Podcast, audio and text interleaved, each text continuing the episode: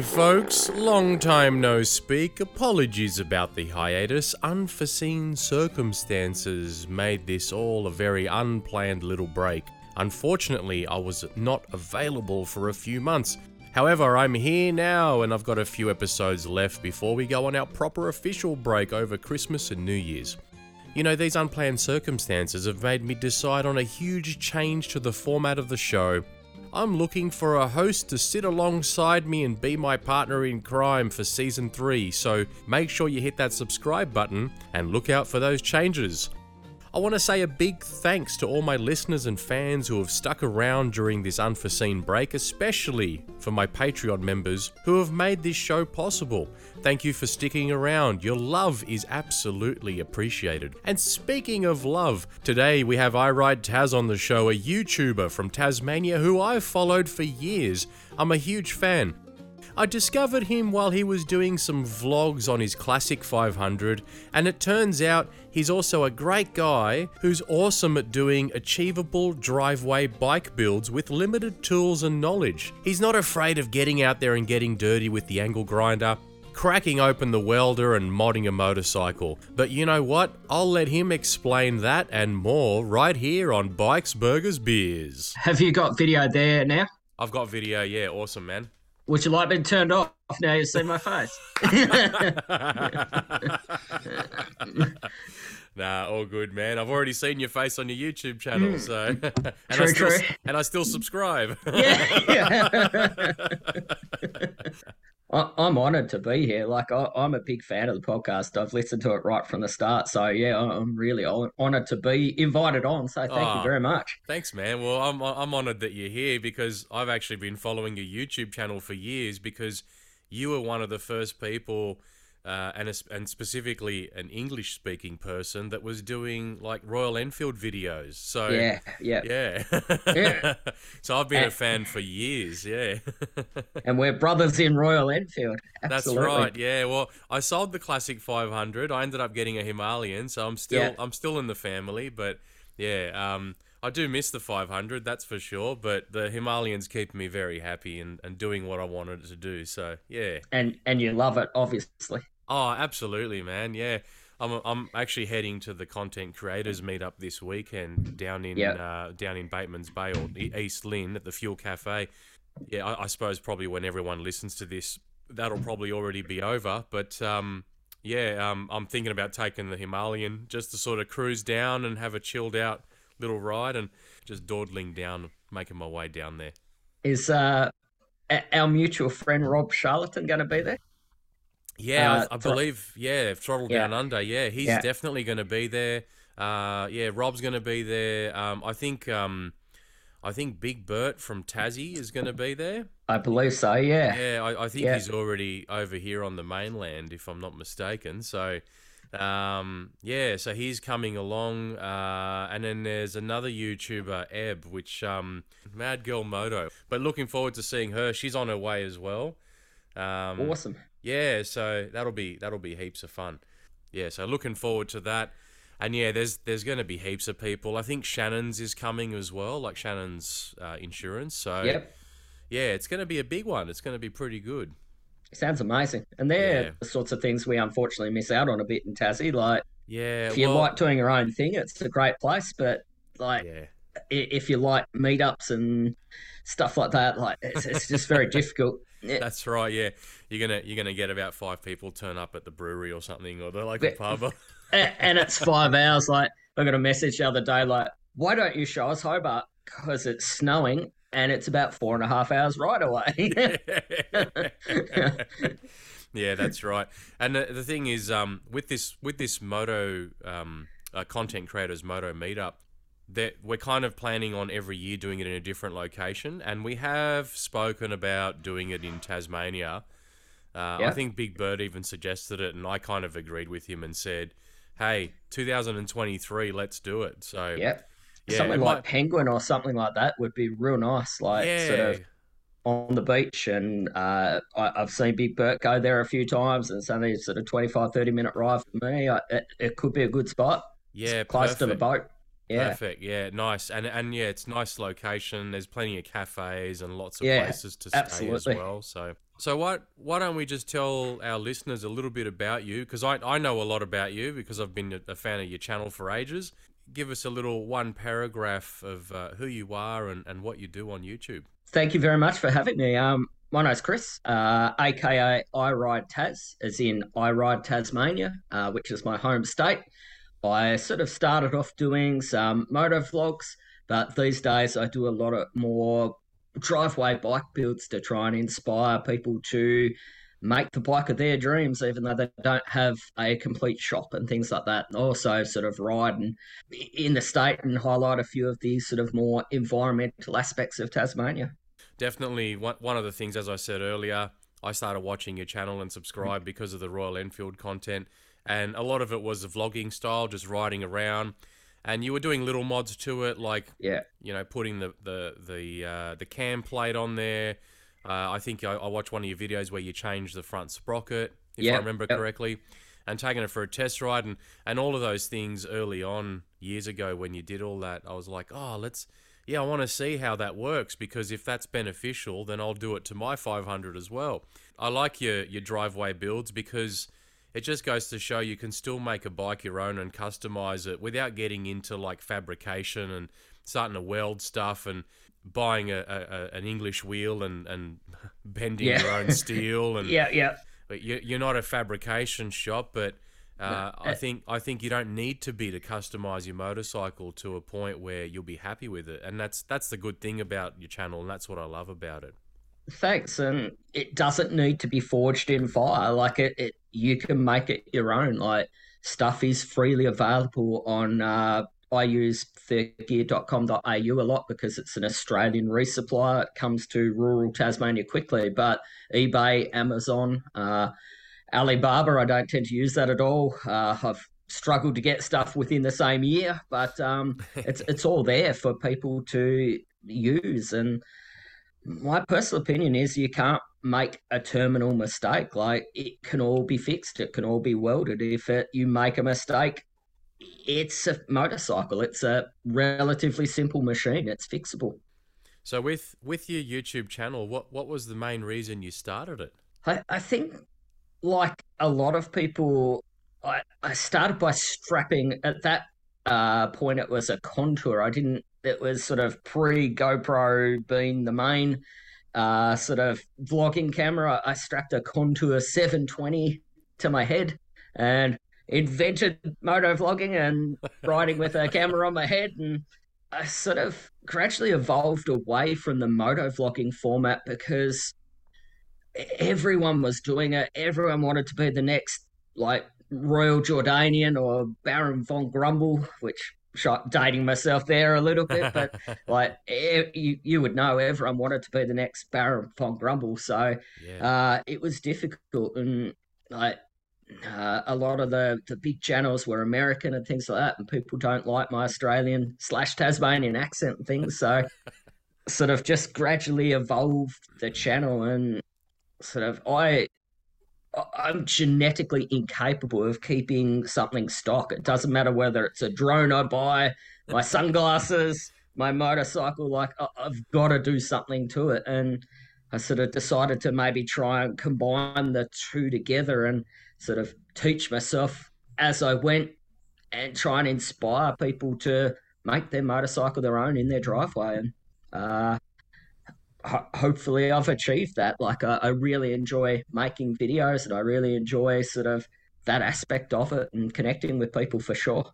That's absolutely come across in all your videos and I've and I've watched that being a long time subscriber. I've seen that little transition from just the vlogging sitting on a motorbike with the camera strapped to your helmet to the the driveway builds you do now and and I think if anything I, I also hope that it inspires a lot of viewers who are looking at modifying their bike, even if it's something as simple as changing the handlebar grips or, or changing the, yeah. the, the clutch lever and front brake lever or something to to something else. You know, um, I think um, some people can easily be overwhelmed by Absolutely. even even something that like that who you and I might think is really simple, but they might just look at it and go, "Oh, look, I don't know how to undo that bolt.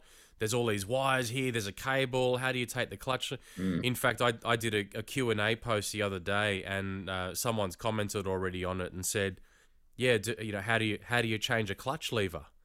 Uh, because of you know because of all the mechanism and and and so I'm going to do a little Q and A video on on that, and um, and hopefully get some more some more questions as well. But it's one of those things that some of those some people just might not be confident in doing that, and I think having a channel like yours, you get to see that, and you might go, oh, actually that's not as hard as it looks. I'll give it a crack. So that's brilliant. Thanks, and yeah, I think you're dead on. Like, uh, particularly with a motorcycle, like there's the death aspect. Like, I think that's far more daunting than, say, sort of putting a stereo in a car or something like that. Like, if you short out the six by nines, uh, no one's going to die. Where if you sort of mess up the steering geometry or something like that, the bike is going to handle differently, and that that makes it much more daunting. And Mm. it doesn't have to be, but you've certainly got to be conscious of the safety aspect and Yeah. to sort of have. Uh, I liked doing point of view videos because it was sort of exactly over where you're working. Yeah. That was a controversial thing. Like some people hated that, and definitely let me get- know in the comments below. But it sort of it would be as you saw the job. These days, I've sort of switched to sort of like third person view and things like that. But Yep. it's sort of if people can see it step by step by step by step, then ultimately they're, they're hopefully going to be a little bit less daunted and a little bit more inspired to head out there and twiddle the wrenches. That's it. Perfect. What was your very first motorcycle? XV250. Okay. Uh, Yamaha Virago. I've actually had two of them. Um, there was the original one that I sold, and then the first sort of build bike. Like I, at the time, I called it a build, and these days I probably wouldn't because it was more a customization. But the first sort of YouTube build bike I did was an XV250 as well, and then uh, my wife went on to ride that okay. fantastic motorcycle. I absolutely love them. I just think like everyone should learn on something like an XV250, even though we can ride up to 660 and things like that. Even a couple of weeks on a CB250 or CB125 or an XV250 can teach you a lot without uh, sort of being over powerful or over responsive and things like that. I think they're a fantastic motorcycle and they've still got a place in sort of Australian learner riders or daily commuters and things like that. Before LAMS and everything, uh, because I've, I've been riding for long enough to remember the time before LAMS. Yeah. Uh, I'm a little bit jealous by that fact because I would have loved to have bought like a 650 way back then. But the Absolutely. reality is, yeah, the, the reality is that most of the 250s I owned on my learners and Ps were, were great. I didn't go the XV route. I was more into sports bikes at the time. But Yep. I just remember the Virago was such a popular motorcycle because Absolutely. easy, cheap to run, uh, easy to work on, and also Mm-hmm. because of the low seat height and, and the comfort, Yep. it made it a real no-brainer of a choice for a lot of people, and I could I can understand the uh, the appeal of it, and and these days not so much back then, but these days I can appreciate the appeal of it. Back then I Mm. was pretty much a die-hard sports bike guy, and if it if Yeah. it didn't have four cylinders and rev to twenty thousand RPM, it was a piece of shit. Yeah. These days, I've thankfully matured and I understand the appeal of something as simple as that. In While fact, we're talking about that, could I ask you a question? yeah, go Did it- for it. Did it reach a point, like, because I've had a couple of naked bikes and things, I've had a couple of bikes in the background that I don't have on the channel and things like that, just stuff Yeah. for me to enjoy myself. And I quite like nakeds. There was one day when I was riding down the highway at, and like, I was bored and I'm like, this is not right. Like, yeah, this, I, I am getting too used to zipping around on this machine. Like, this, this isn't right. Like, and that, that was a little bit of a, uh, a maturity moment for me where I sort of thought, okay, maybe, maybe cruises are for me Yeah, like- it just dial it back a little bit and like things like the uh the Enfield came out of that like maybe just dial it back a bit and yeah. For for me, it was kind of the same sort of thing. I think back to some of the stuff I did on sports bikes, and and some of them were and still are, you know, one of the world's fastest bikes you can buy, and I've done some dumb things on them when I was young, and and I'm not proud of them, so I'm not going to boast about them at all because when I think back to those memories, I I actually don't I don't I don't look at them fondly these days. I look at them Yeah. and go, far out. Like it actually scares me. It makes my stomach churn some of the stuff I did because I'm lucky to Yeah. be alive in a lot of those cases. The thing is, is I, I guess we've all been young and dumb once, maybe more than once. But yeah, these days I kind of that's one of the reasons I love the Himalayan. And and when I had the classic 500, I love just dawdling through country roads and back lanes. Uh, one of my favorite roads up up this way is going from from Bathurst to Tarana, or Tarana as some people jokingly call it. And and it's I like see why. yeah, yeah. Why wouldn't you call it Yeah. know, Tirana, especially coming from Bathurst? I mean, Absolutely, yeah. but it's this gorgeous road, Tarana Road, and I don't know if any of my listeners have, have done it, but it's it runs from Bathurst. It runs along a train line. It's all windy. It goes under like old sandstone bridges. It goes over mm. old wooden bridges, past rivers, and it's just stunning. And I've done it on on bikes that are quicker, and it's fun. But when I do Yeah. it on a slow bike, you start looking around. You go, man, this Yeah. is just beautiful. And so what if it takes you an extra hour to get somewhere? Because one of the things I said to someone once who said to me, "Oh, the the Himalayans a slow piece of junk," and I said. I'll tell you one really good thing among many reasons why I love it is because because it's a slow bike, you have more fun on it going Absolutely. a bit quicker if you can, and you're Yeah. still not breaking the speed limit, which is awesome. But I get to ride the bike longer than you, so I'm having way more fun for longer. Yep.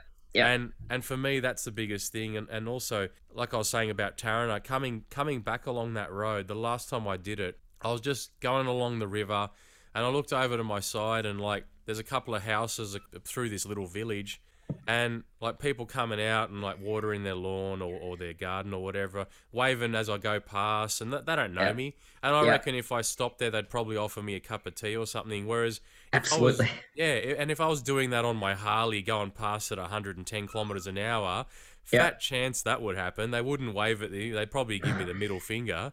Yeah. Yeah.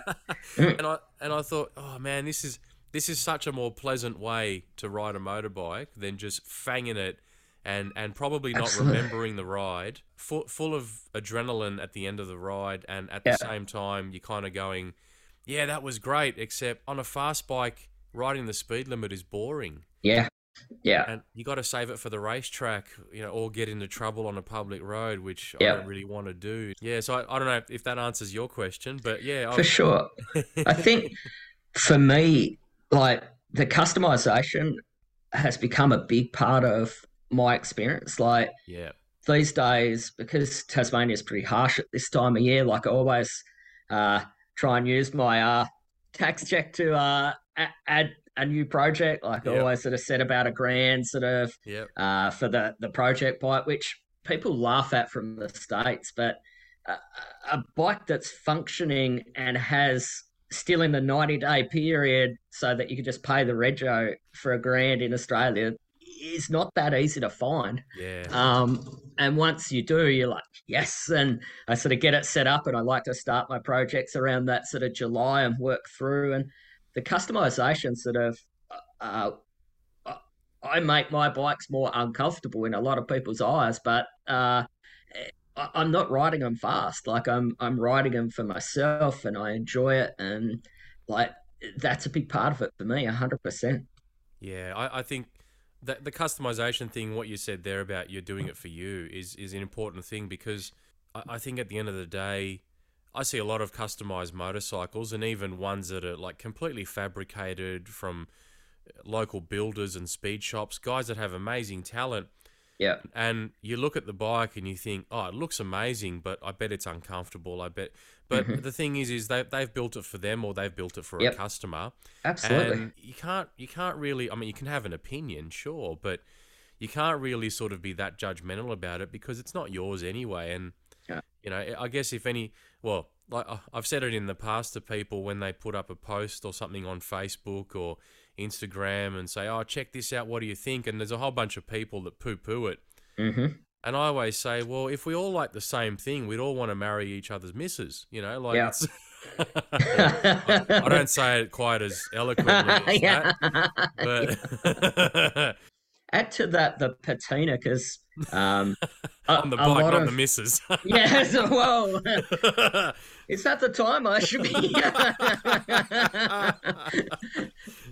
Let me start again. I, yeah, listeners, viewers may not know, but my, my signature style is patina, and gee, that desi- uh, divides people. Like the rat rod look on a motorcycle. Whew. yeah, If you want to unleash the wolves, uh, yeah, deliberately rust something. yeah, but I mean, that's that's what I'm into. I've always been into that look, and yep, uh, I- I love just sort of I, I like making it mechanically A1 yeah, and safe to ride, but then the aesthetic, like it's been sitting in a paddock for 10 years. yeah. That's another one of the reasons I, I like your channel is because that, that whole aesthetic actually appeals to me. One of the reasons my, my sporty that I bought, I got the denim version, which Yep, for, for non Harley riders, the denim version is basically like the matte black finish. yep, or, or the matte paint finish. And and Harley actually says it in the manual, uh, the user manual is that this paint is supposed to age. It's supposed to patina. yeah, And I've got little marks and scratches, and of course because it's matte, things things get shiny in spots where like your leg Yep. rubs all the time, down Yep. on the petrol tank or places like that. And like I've got a few stone chips and marks on the front front fender that I've just left it and it starts rusting, and I want it to do that. And some Yeah. people look at that and go, "Oh, you know, like you're gonna fix that up? You're gonna Yeah. paint that, or you're gonna?" I'm like, wash "No." your bike, mate. Yeah, Yeah, like I barely wash my bikes because I'm too busy riding them. I ride Absolutely. them all the What's- time. what's the point? I'm only just going to take it out again, and it's Yeah. raining. Yeah, that's right. Yeah, it'll get Yeah. washed while it's raining. Yeah. Exactly. Right. Yeah. so yeah, I, I that that appeals to me as well. But I know a lot of people that question me as well and look at it and go, "Are you going to fix up that rust or what?" No, Mm. it's perfect. Leave it. Yeah. Absolutely. And particularly like it's the story of the motorcycle. Like it, Yeah. it's the story of your time with that motorcycle. You don't have to buy it new. That's right. Like it, it just it's the it's an adventure. Like yeah, here's where I did a U turn and it fell over because that's it right. and Yeah. here's where I went camping and the tent fell on it and things like that. Like Yep. it's yeah, it's the That's it. story. That's it. And it depends on the bike too. Like I'm I'm looking at getting another motorcycle. I'll probably sell the Sportster eventually and buy something else and and the bike I buy is probably going to be a forever bike. hmm Uh, it- and I might get other bikes later on, but but that one's going to be the one, whatever it may be. And one of them is that BMW R18 Cruiser, Yep. which I got to ride Ross's from Biker Talk, and Yeah. it's amazing. Like it's everything on it is like beautifully machined alloy and steel. There's no like pressed sheet metal. There's no there's nothing on there that makes it look like they cut costs. And a bike like that, I would probably just buy it and leave it absolutely stock the way BMW intended. And Yep. I've even seen on Instagram people, especially in Europe, who've modified the clappers out of them and they look awesome. Yeah. But I just go, no, if I'm going to buy that bike, it's going to be like stock, stock, stock. I wouldn't ever touch it. And it's probably Yeah. one I would wash occasionally. So, Yeah. my my Triumph Speedmaster for me is that motorcycle. Like yeah, uh, it's, I've had faster bikes, more custom bikes. Like it, it- I keep that as stock as I can. Like I've done a cuss few aesthetic things. Like I've changed a seat to a single because uh, my wife rides so she doesn't go on the back and things like so I don't need a, a pillion seat and things but it's basically a stock motorcycle and yeah, uh, if I was going to jump on a bike and ride to Perth that would be the one I'd take it's sort of that that's my BMW yeah, nice. it's just it's a perfect balance. It's got a heap of grunt for what it is. People would laugh at that, but it, it's perfect for me. The right weight, the right grunt. Yep, Uh, it's super comfortable. I'm not a big bloke by any stretch. I'm only 165 centimeters tall, so height makes a big difference. It's Mm. sort of like it, it's the difference between a bike clicking or not and things Yeah. like that. Like, yeah, for me, it's the it's eight six five Speedmaster. Yeah, nice. I think something like that really shows the importance of a good balanced machine that you can love. You don't have Yeah. to have 150 horsepower No. and razor sharp handling. GSXRs are, are awesome. I love them. Yeah. But the thing is, is that th- there's there's something about a bike that's sort of like a little bit more subdued and, and controllable. Something like that's great. You know, like even like the, the Royal Enfield 650 Twins, people go, oh, it'd be great if it had 10 more horsepower. I've heard that that saying for the last, I don't know, all my life since I've been riding and even mm-hmm. before then. And I hear that about the Himalayan. I hear that about KTM's. I hear that about the, the Harley Davidson Pan America. Oh, mm-hmm. 150 horsepower. Oh, it'd be good if it had 160. It's just like, yeah, come yeah. on, man. Like, really? Yeah. You know, and, and I saw a thing where they were ra- drag racing the new Honda Fireblade that's got like 160, 170 horsepower or something dumb like that, or probably more. Yeah. The traction control kicks in even when you turn it off because it's Yeah. it, it- that that you know Honda doesn't want you flipping the bike over. And I thought, well, you got all that horsepower and you can't even use it because the computers are, are making it turn off for you. And I thought, Yeah. that's that's just a waste for me. I'd rather have a bike with 100 horsepower Mm-hmm. I can still have a lot of fun with. And these days, I'm happy with 40 or 50. And in fact, you know, with the with the Himalayan, I've got like 20. So Yeah, like I don't really care. And and the Harley Davidson Sports is the same. But I just think these big horsepower numbers that people used to dream about 20, 25, 30 years ago, yeah, you still go on the internet and there's always someone who goes, "Oh, it'd be good if it had 170 horsepower." yeah. and that that hits home when you travel. I'm not the most well traveled dude on the planet, things like that. I certainly sort of don't name drop the countries I've been to, but when you do travel, it hits home how spoilt we in Australia, the US, UK are for choice and the big HP bikes we can buy. Like yeah, most countries, like 250s, like uh, you're taxed beyond all recognition once you go beyond that and things like that. Like that's a lot of people are riding 125s or 90cc scooters and things Yeah. like that. Like we are so spoilt for choice. And Yeah, like you only need, I think I read somewhere like 50 cc's and two horsepower or something to get a full size man moving down the road close to the speed limit. That's right. I mean, Yeah. even even looking at Royal Enfield, a lot of people have whinged about the fact that the 500 is now discontinued, and and really all we have is a choice of either the 650 twins, or or the uh, the singles. We've got the Himalayan, and we've got the new Meteor 350 or the Classic 350. And people are like, oh, when are they going to make a 500 Classic again? And I, I don't think they will because when you look at the sales figures in the biggest country where they sell in, which is India, where they're made, Yeah. The the 500 was like I think like eight percent sales compared Yeah. to the 350, and most people there the 350 is big enough for them.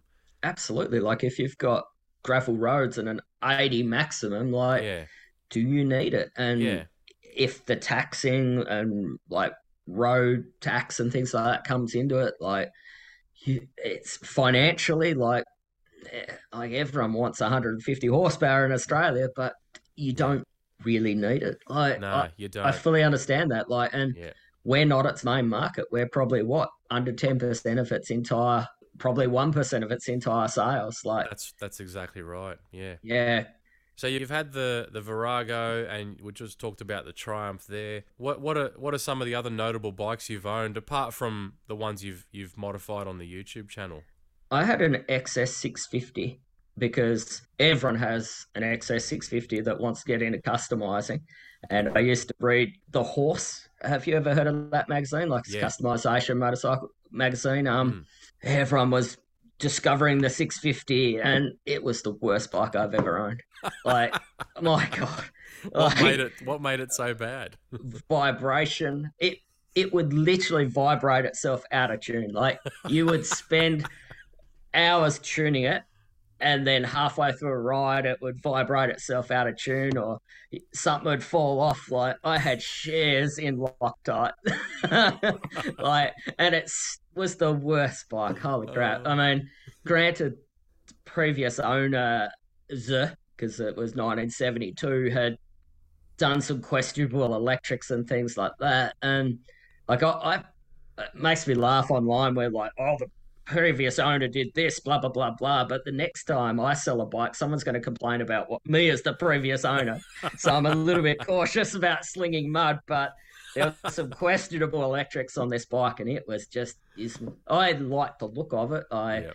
sort of put on a monster craftsman um, back end, so it sort of made it an American style okay. bobber with sort of a drop seat, and loved the look of it. But mm. oh, it was terrible, and I rode it into the ground sold it to a hipster for more than I paid, and because the value had gone up, and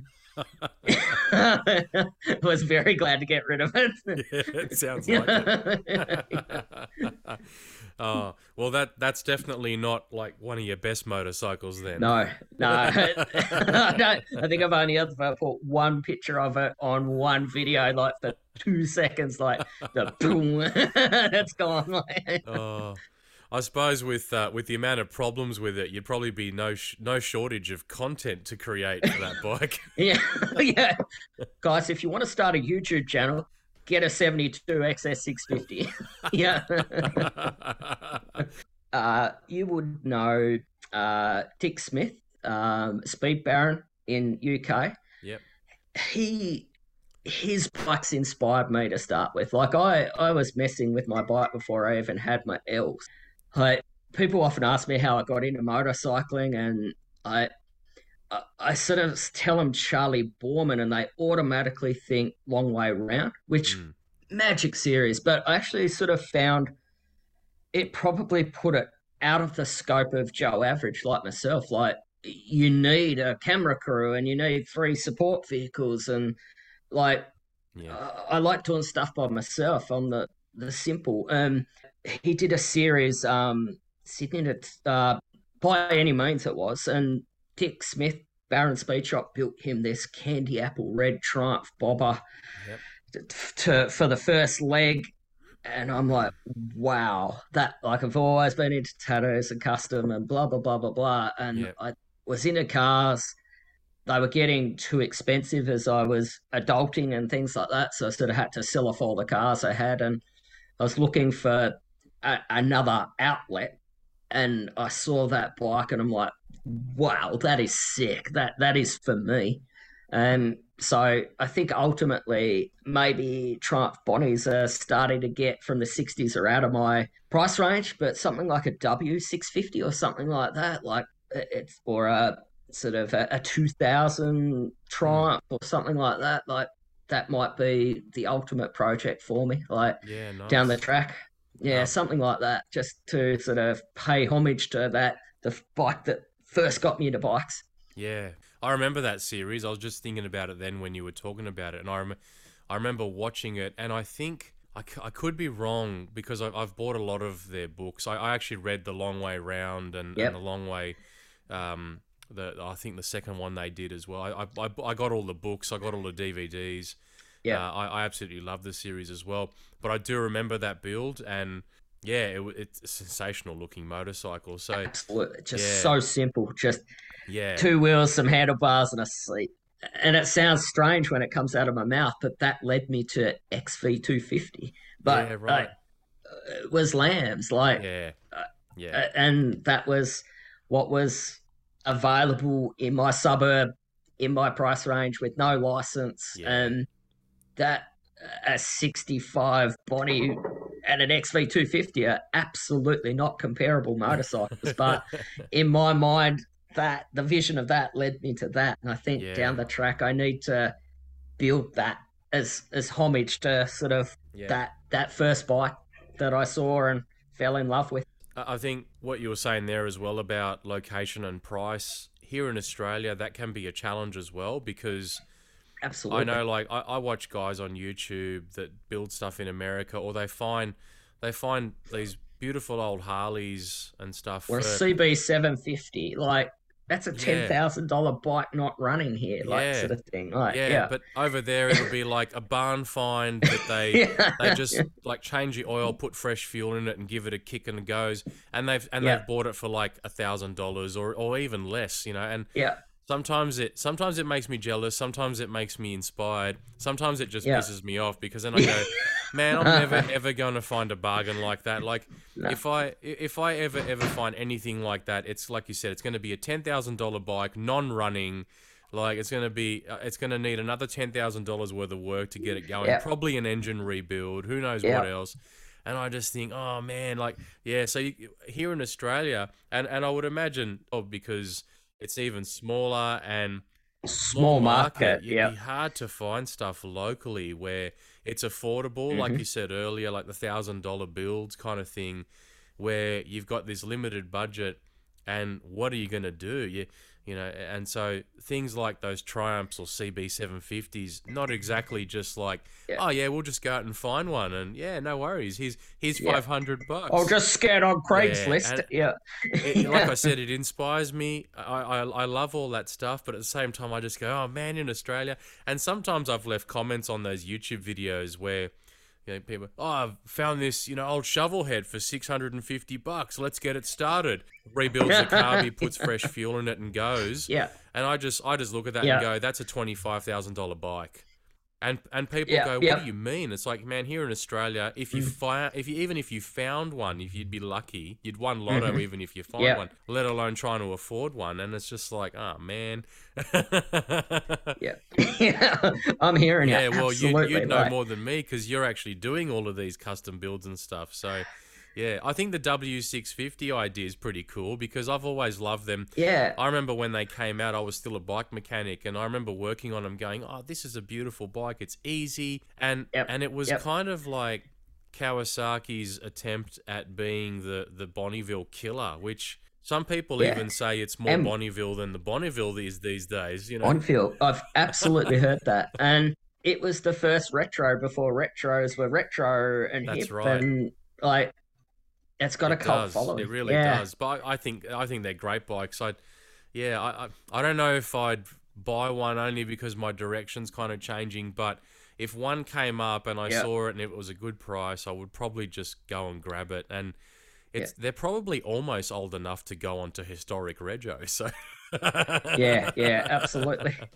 I've got, I t- said before, I've got a, a bit of a passion for nakeds behind the scene. Uh, I've got a first gen SV650 that is absolutely mint sitting in the shed. I, I'm not sure whether I want to cut it up or not. like, it's the first bike where I've gone like, "Hmm, these are a bit of a cult. Uh, I can see why it's a genuinely Oh, superb awesome motorbike to ride. Like, uh, it's just like we were talking about before. It's in that weight range. It's in that power band. It's Yeah. yeah. It's the first bike I've looked at and gone. "Hmm, do I just leave you in the shed for another few years, or do I just whip out the angle grinder and cut your subframe off? Yeah, no, I, I reckon you should keep that because I, I think back to that Mm. era when the SV650 came out and Suzuki was doing a lot of cool bikes. I mean, the the Hayabusa had just come out recently around that era. Uh, the TL1000, which is like super rare these days. yeah, yeah. I, I've I think I've only apart from growing up around them, I've only ever seen one in the wild in the, like the last ten years once, and it was just like, oh wow, that's a TL one thousand. Because I nearly bought one. I remember test riding a brand new one, thinking I'm gonna buy one of these, and then I ended up going a different direction. Yeah. But yeah, I reckon if I did buy that bike, that would still be sitting in the shed and probably completely stock. Yeah. Maybe apart from the the Yeah. typical Yoshimura exhaust system, because why wouldn't you? But um. But yeah, Yeah. I, I reckon I reckon keep that one stock and just leave it covered up and yeah, It's a superb motorcycle. Even the brand new one that they've sort of yeah, built, uh, they haven't No, changed much, no, really. Like, I have a real soft spot for that Yeah. motorcycle. Like, it, it's it's just, I and even the GS, like my current project. Sorry, that sounds like a plug. But is a GS 500e. It's around 50 horsepower. Seems for me to be a sweet spot. Like it's sort of like uh, small, light, got enough poke to have fun, but not enough to get in trouble. And the GS 500, dime a dozen, ugly as hell, but uh, that was part of the draw card. Like it's in the sweet spot uh, power, but it's sort of that Uh, like mine's an 89 when it first came out, but they're sort of known as 90s Yeah. twins. It's sort of, it, it's maybe not in the sweet spot of Yeah. beauty, but it, it had a bit going for it and it came up at the right price. That sort of thousand bucks, got it for Yeah. 900. Uh, like, yeah, it, it was right in the sweet spot of price and yeah, it's sort of can can I make it my own is the next sort of decision. I think I think the GS is a great build. One of my friends, and I think I commented on your first, uh, the first video you Yeah. put up. Yeah, My mate and I did a big ride years ago, and he was riding one of those while he was still on his P's, and he, him and I rode through like hundreds of kilometers of gravel roads through state forests, and and mate, the bike just kept up fine. In fact, one of the funniest parts was that he he didn't know much about bike maintenance when he first got that bike, and um, the the chain and sprockets on it were just destroyed. And by the time we were, I reckon about maybe 300 k's away from home, and this was a 2,000 kilometer trip on a weekend. He he hadn't Yeah. adjusted or lubricated the chain once, and by the time we had got to about two three hundred k's from home, I looked at his chain and went, "Man, that thing's nearly dragging on the floor, like on the ground." And and then I looked at his sprockets, and it, it wasn't even like shark's teeth anymore. They were just the teeth were missing. I was like, "Man, don't don't crack the throttle open on this." And so we we just adjusted the chain a little bit, threw some lube on it, and we rode home. He Yeah. made it home, and then yeah, immediately went online and ordered a new set of chain and sprockets. But the thing just kept going. Like it didn't matter what we did to it, and simple Yeah. twin cylinder, you know, oil slash air cooled engine. Um, and yep. It just it just keeps going. Nothing nothing wrong happened to that bike apart from basic maintenance. Some of it was because of neglect, but hey, uh, but yep. but the thing is, it, it just Yep. kept going. You know, like it didn't let him down. It didn't break down once. It didn't leave him stranded. They're just cracking motorcycles, and like you said, they're cheap. They're really, really affordable. Yeah. yeah. I, I think he bought Absolutely. it for about two grand, and it was the full fairing model. Um, I can't remember what year model Yep. it was. The vast majority of my bikes have been from the piano maker, and the SV650 was the first Suzuki I'd ever owned, and the GS 500 sort of feels like the little brother to the SV650, particularly because they're roughly the same Mm. sort of era. They're great bikes. There's a lot to be said for Yeah. Suzuki. Like, I'd absolutely buy another one. Like, if I was looking for a sport bike, I'd definitely now start looking at a Yeah. Gixxer. Like, they just seem to have a little bit different philosophy than Yamaha, yeah, and absolutely. which like I, I did a list like I did some prep for this. Uh, I did a list of all the bikes I have owned that I could Yep. remember, and like probably eighty percent of them have been Yeah, right. Yamaha. Um, uh, I don't.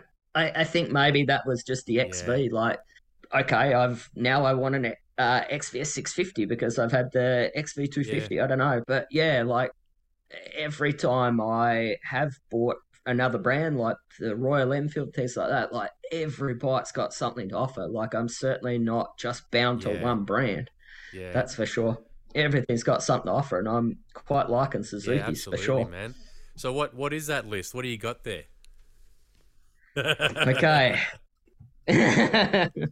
Alrighty, folks, we've come to that point in the show today where we're going to take a short break to hear from our show sponsors. Please stay tuned and remember, those discount codes still apply, so make sure you use them. Time to get myself a new jacket and a matching pair of gloves. With the discount code over at Johnny Reb, our show sponsor, it makes it really affordable, and I have to say, damn, I look good in some Johnny Reb gear. All I have to do is enter the code BIKES15 at checkout over at johnnyReb.com.au. That's B I K E S 1 5. And I instantly get 15% off all my purchases. And to top it off, if I spend over $49, they give me free shipping. That's easy. johnnyReb.com.au. Oh, yeah. Riding your bike? Thirsty work. Mowing the lawn? Thirsty work. You deserve a refreshing drink.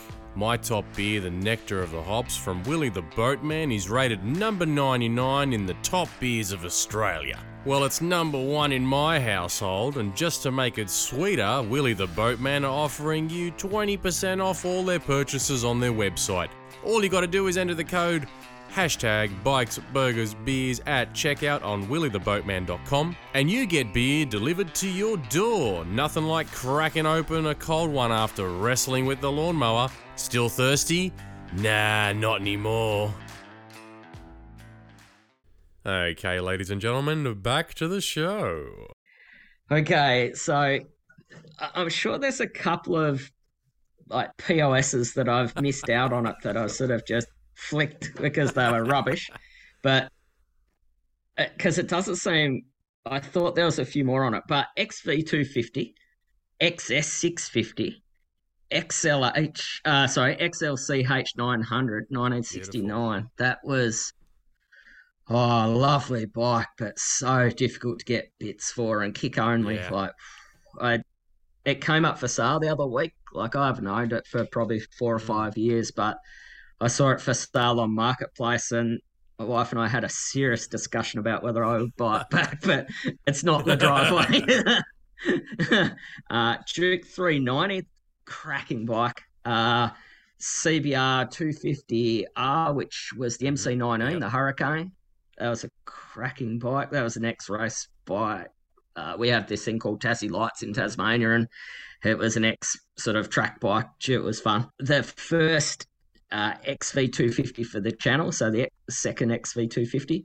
I had an XR250L because I sort of wanted to do a bit of dual Mhm. sporting, but it's too tall for me. That's uh, I, I wish I'd bought an XT250 or uh, uh, something like that, just something a little bit Yeah. shorter for my small stature. XVS 1100, still have that, love it. Uh, Triumph Speedmaster, possibly controversially, maybe the best bike I've ever owned. The Royal Enfield Classic 500, I, I love that. It's still in the shed. XVS 650, which is now sort of chopper looking. Uh, SV 650, XV 750, so second gen Yamaha with the two Yeah. shocks on the back. A 1981 CB250 RS that I turned into a cafe racer. That was a $500 bike. Oh, it's nice. I, I, I'm not saying my build of it's nice, but it's a Yeah. cool little bike. And then the GS 500E. And my wife has had an an XV250 that was the Yep. build, and a Ninja 250, which was a cracking Yeah. little motorcycle. And then she now rides a CBR 500R, and that is a gem of a motorcycle. Nice. Yeah, I steal that a little bit sometimes to go for a ride. It's it's a nice motorcycle. Oh, brilliant, man. There's definitely no no shortage of motorcycles there, that's for sure. No, I went through a stage where I would be buying and selling a couple a Mm. year, but uh, just I don't know, just the bug bit me, and I suddenly found that I had too many vintage and nothing ran. so at one point in time, I had the XS and the '69 Sportster both in pieces on the garage floor and nothing to ride. So yeah, yeah, one one project at a time. That's it, yeah. I have Yeah. a habit of doing that sometimes. Yeah, having too many projects at the same time, and you just you just stare at the Yeah. bits on the concrete and go, "Oh man, Yeah, what have I done? I've done it. Can I borrow Can your bike? bike? Yeah. yeah. Luckily, I don't do that so much these days, but I've I've had that same experience in Yeah. the past as well. I usually ask all my guests right towards the end of the show, but I thought I'll ask you now. Is there anything that you'd Yep. like to share with our listeners that we haven't covered? Get out there and do it. Uh, You can do it. If I can do it, you can do it. It's simple. Like as I said before, like nothing's irreparable. You you accidentally I don't see how you would, but you accidentally cut your motorcycle frame in two. That could be welded back together and mod bladed and like there's nothing that can't be fixed. Like electrics get frustrating, but there's nothing on a motorcycle that can't be fixed. So get out in the shed and make it yours. As you said, like every bike should be different. We've all got our own personalities, and what I ride isn't everyone's cup of tea, and I'm well aware of that. What they ride's possibly not my cup of tea, but I can still appreciate it because it's a motor in a frame on two Yeah. wheels. Get out in the garden and do it. You don't need equipment. 20 buck angle grinder. I use, I've got two angle grinders now. One's got a flappy paddle on it, one's got a Yeah. cutting disc on it. Ooh, 40 bucks worth of equipment. And I bought myself, I lashed out because I had a kitty litter tray full of spare tools that I'd collected. And I lashed out and bought myself a Kincrome automotive metric set. I think intro price was like 300 bucks or something like that. It, significant outlay, but not unachievable by any Yeah. stretch. And so basically, I build everything I play around with with a Kincrome set from Supercheap, a set of lock pliers, and two angle Yep, grinders. perfect. I could do it. Just get out there and do it. Yeah, it just goes to show you don't need a fabrication shop to get a lot of this stuff done. Nah, Yeah, nah, not at all. Just think it through. Think safety. Nothing to be gained by you wrecking yourself because you've uh, put eight inch overs on a uh, stock frame that's a sport bike or something like that. Like, just do it sensibly. Yeah. Like, the biggest danger is the loose nut between the handlebars and the seat at times, but just just go for it within reason and experiment. And my personal philosophy is I don't strip it apart these days and just spread it around the shed. Like Mm, I, I buy the bike, I get it riding, and get it running consistently, and then I do it in blocks. Even if I have to redo something, even if I have to put the case back on and then the next week take back off, yeah, by the end of the weekend, I want that bike to still be able to go down the road, and I find that a lot less daunting. Like, so little jobs, little steps, and like you can do it. Like, if you take it all apart and bare frame laying on the floor, it's very easy to just get overwhelmed or make a mistake and not be able to get it back together. Um, If you do it in small steps, like take the wheel off, paint it, put it back on, take the front wheel off, paint it, put it back on. yeah. Like, just do it in small steps, and That's it. your brain can deal with it a lot easier. Absolutely.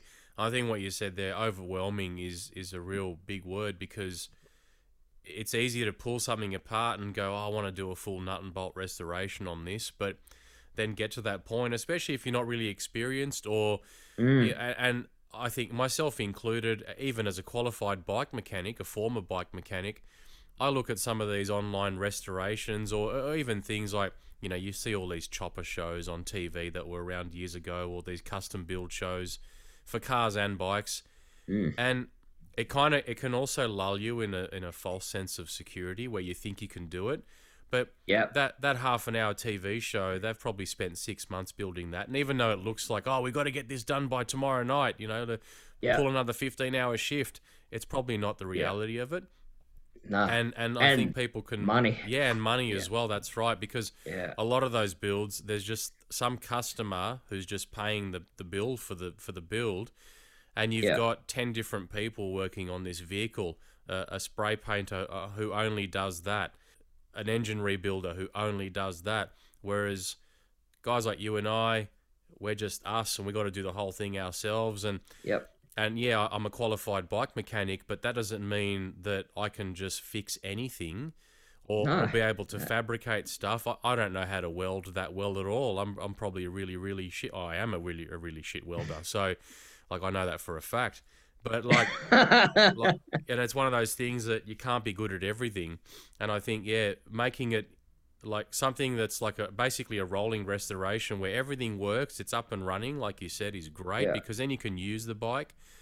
And I think also riding the bike then gives you an idea of, oh, I want to change that bit. I want to do that. Definitely. And you get more familiar with the bike and go, I wonder what happens if I adjust this or, or change a part or mm-hmm. fix it or do something else to it. And I think getting more familiar with the bike, with the actual use of it, makes a big difference too. So, yeah, I think that's a really, really important aspect for a lot of people to think about if they're going to take part in, in starting to modify their bikes.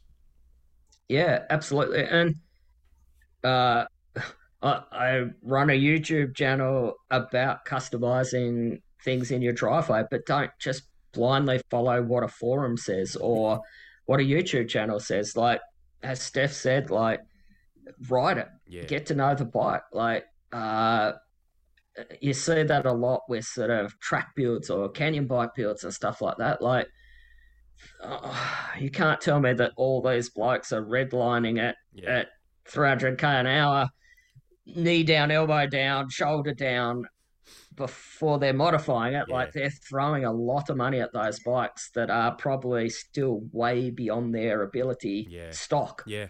Just get to know your bike for sure. I, I couldn't agree more. Yeah, that's it. Well, man, we're coming to the end of the show, so you probably know, being familiar with it, what I've got coming Yep. up next Yep. burgers and beers. Uh, now, I know there's no shortage of delicious food in Tasmania. What's one of your Yep. favourite places to maybe ride to or you've been to that's got excellent food and, and delicious, uh, delicious cold beer? Yeah, okay. Ride to there's a place on the beach in Devonport called Drift Cafe. Uh, make fantastic coffee, uh, good beer, good location, great burgers. They do a great slider. Okay, Um, nice. Probably the best burger I have had in a very, very long time was on a trip with my wife. This place on the waterfront, Bill's Burgers, American cheeseburger, absolutely delightful. Uh, yeah, best burger I've had in a long time, and I'm probably having burgers all the time. oh, unreal, man. Well, I've, I'm definitely going to put them down in the show notes. So, anyone who lives in Tassie who listens uh, wants to go and check it out, please do. And then anyone who's visiting Tasmania, definitely go and check it out as well. Billy's Burgers on the waterfront. Uh, no association. It's not my mate's place or anything like that. Uh, just yeah, well worth it. And that whole waterfront area, if you're ever visiting Tasmania, yeah, go to Salamanca. Like it, those historic buildings turned into burger joints and bars and stuff. It just does it for me. It's probably the best place in the state. yeah, Yeah, it's a great spot. So that's just on the waterfront in Hobart, Salamanca Place. Yeah. yeah. Yeah, absolutely. See- Billy's is up near Henry Art Hotel and Okay. the Drunken Admiral and places like that. It's on the sort of uh, maybe what would it be the the northeast side of it. Yep. Uh, it's ju- but yeah, well worth it. Anywhere in that area, Oh. do it. People, do it. See, I haven't been in so long. All these places that I've been hearing about from yourself, from Big Bert, and other guests I've had, they're all new places that I've never seen. And Yeah, yeah. last time I was in, in Hobart, it was still quite a, a bit of a sleepy town, really. So Yeah, nice to nice to hear that there's a lot of cool places opening up that you can go to and check out. it's not my thing, and uh, like I, I'm not slamming it by any stretch. It's just not my thing. But Mona has brought a huge amount of visitation to Hobart, and it's real difficult to get a room in Hobart Really? now at night uh, to stay in and stuff. So book early, people. But um, like with that has come more money and more sort of uh, confidence, and yeah, there's a whole lot of new places.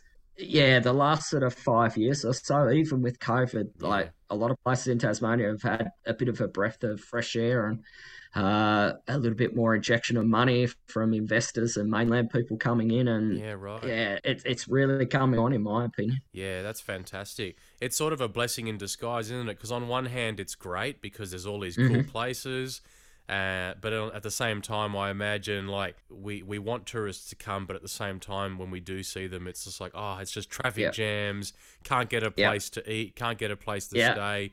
It's sort of a, a bittersweet kind of. I'm glad it's all happening, and it's in like you said, yeah. injecting money into the local economy. But at the same time, it's just like oh, it'd be just nice to enjoy the peace and quiet again. Yeah. and I know, like, because I, got friends in in Launceston as well, and, and they've said, "Oh man, the real estate prices up here are going berserk," and yeah. um, and like like I said, because I haven't been back in so long, I haven't seen any of that. But I'm looking forward to, to coming back, and um, yeah, like I mentioned at the beginning, I'm I'm going to be in in Hobart and Launceston next weekend, but I won't get to see anything because I'll just be there for work. It'll literally be out of the airport, into the venue, start working, and then we'll, we'll be done by midnight into the hotel room, wake up Yeah. the next morning, bus straight down to Hobart, and then do it all again, and then fly home the next day after that. So, unfortunately, not going to get any time to see anything apart from maybe maybe a local cafe at lunch or something like that. But um, Yeah. yeah, definitely, Honey Badger. yeah, nice. If you uh, hung over AF and you're staying in Hobart and you want wicked dessert, go to Honey Badger at Salamanca. Okay. It's unreal. All right, Yeah. done. I'll Like, so Billy's Burgers Yeah. for lunch, Honey Badger for hangover cure, like waffles and stuff like that. nice. Th- there- there's your day planned right there. Perfect. I'm putting them in the show notes, and I'm going to put them in my personal notes as well because uh, yeah. I'll probably check them out for sure. Perfect. Well, look, we'll wrap things up there. Just want to say thank you so much once again. I really appreciate you taking the time to be on the show, man. It's been an absolute pleasure. I, I've thoroughly enjoyed it, and I'm honoured to be here. Like I've been listening, like no joke, uh, right from the start. I- just love it. So it's, Yeah, it's an honour to be here. So thank you very much, and Uh, yeah, just good luck with it. Oh, thanks, man. I appreciate that. Yeah. I I re-listened to episode one uh, on the drive home the other night Okay. because I, I do a lot of driving, like 69k each way out to sort of Cradle Mountain. So I listen to a lot of podcasts, and uh, some of the motorcycle ones are hectic. Like uh, there's a famous one in the states that's got about nine hosts. Yeah. Uh, it's got two M's in the name. Uh, I just find it very hectic to listen to, and yeah. just to sort of have one dude who knows his shit uh, and have engaged guests. It's it's just a pleasure to listen to, and the audio quality is great. Even on your first one, it uh, comes through the speakers perfectly. You've got perfect voice. It- Yeah, Ah, thanks, man. pissed in your pocket now. Sorry, but I, I, I'm a big fan. So No, I yeah. really appreciate it. Thanks, man. I, I appreciate that. Yeah, and likewise with the YouTube channel. Yeah, been been enjoying every episode, watching it grow, and um, yeah, as soon as I always every any time I get a moment, if you've popped a, a new YouTube video up, I always I put it into my watch later list, and then I go back to it when I have time to sit down and actually watch it, and yeah, really enjoy them. So thanks, man. Appreciate it. oh, thank you. Yeah, and likewise, thank you very much. Really appreciate it. Well, folks, I hope you enjoyed today's episode of Bikes, Burgers, Beers. More is planned along the way, and as I mentioned, some big changes to the show next season in season three. Johnny Reb and Willie the Boatman are both continuing giving you beautiful listeners year round discounts for being a fan of the show. Thanks, guys. I really appreciate your support. And to all you listeners who have made your purchases from our show sponsors. Now, make sure you hit that subscribe button to ensure you get notifications for every episode of Bikes, Burgers, Beers that comes out. We have some more awesome interviews coming out for the rest of the year. And uh, if you love today's episode, be sure you hit that button and make sure you hit our Instagram page as, as well as our Patreon and Ko-fi page. It helps keeps the show going. The links are down below in the show notes, along with I Ride Tas's YouTube channel and the places he loves and recommends to try. So when you're down in Tassie, you can try them as well. Well, that's all for today, ladies and lads. Make sure you hit that subscribe button. Thanks for listening, and remember, folks, keep it twisted.